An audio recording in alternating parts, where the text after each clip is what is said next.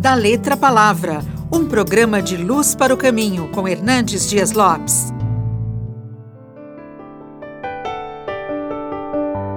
Edmund Hillary, na Nova Zelândia, no ano de 1952, nutriu no seu coração um sonho inédito, um sonho audacioso.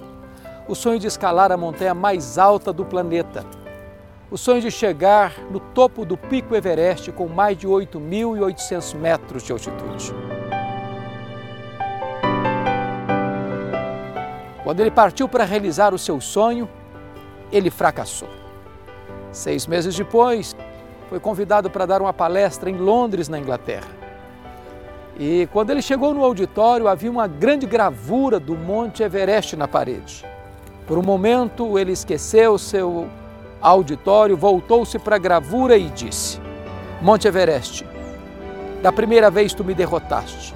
Tu não podes crescer mais, mas eu ainda estou crescendo. Da próxima vez, eu te vencerei. Seis meses depois, Edmund Hillary era o primeiro homem na história da humanidade a chegar no topo do Pico Everest. E ele legou para nós um grande exemplo. Não desista de seus sonhos. Eu sei que você tem sonhos, todos nós os temos. Quem não sonha não vive. Quem desistiu de sonhar, desistiu de viver.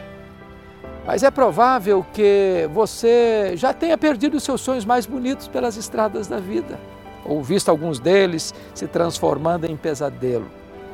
Quais são seus sonhos? Ser rico? Ser famoso?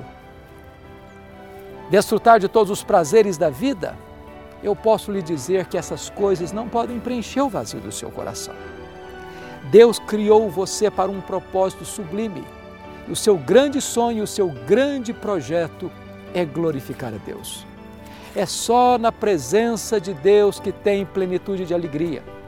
É só quando você conhece a Deus e vive para a glória de Deus e desfruta da intimidade de Deus é que você encontra o verdadeiro sentido da existência.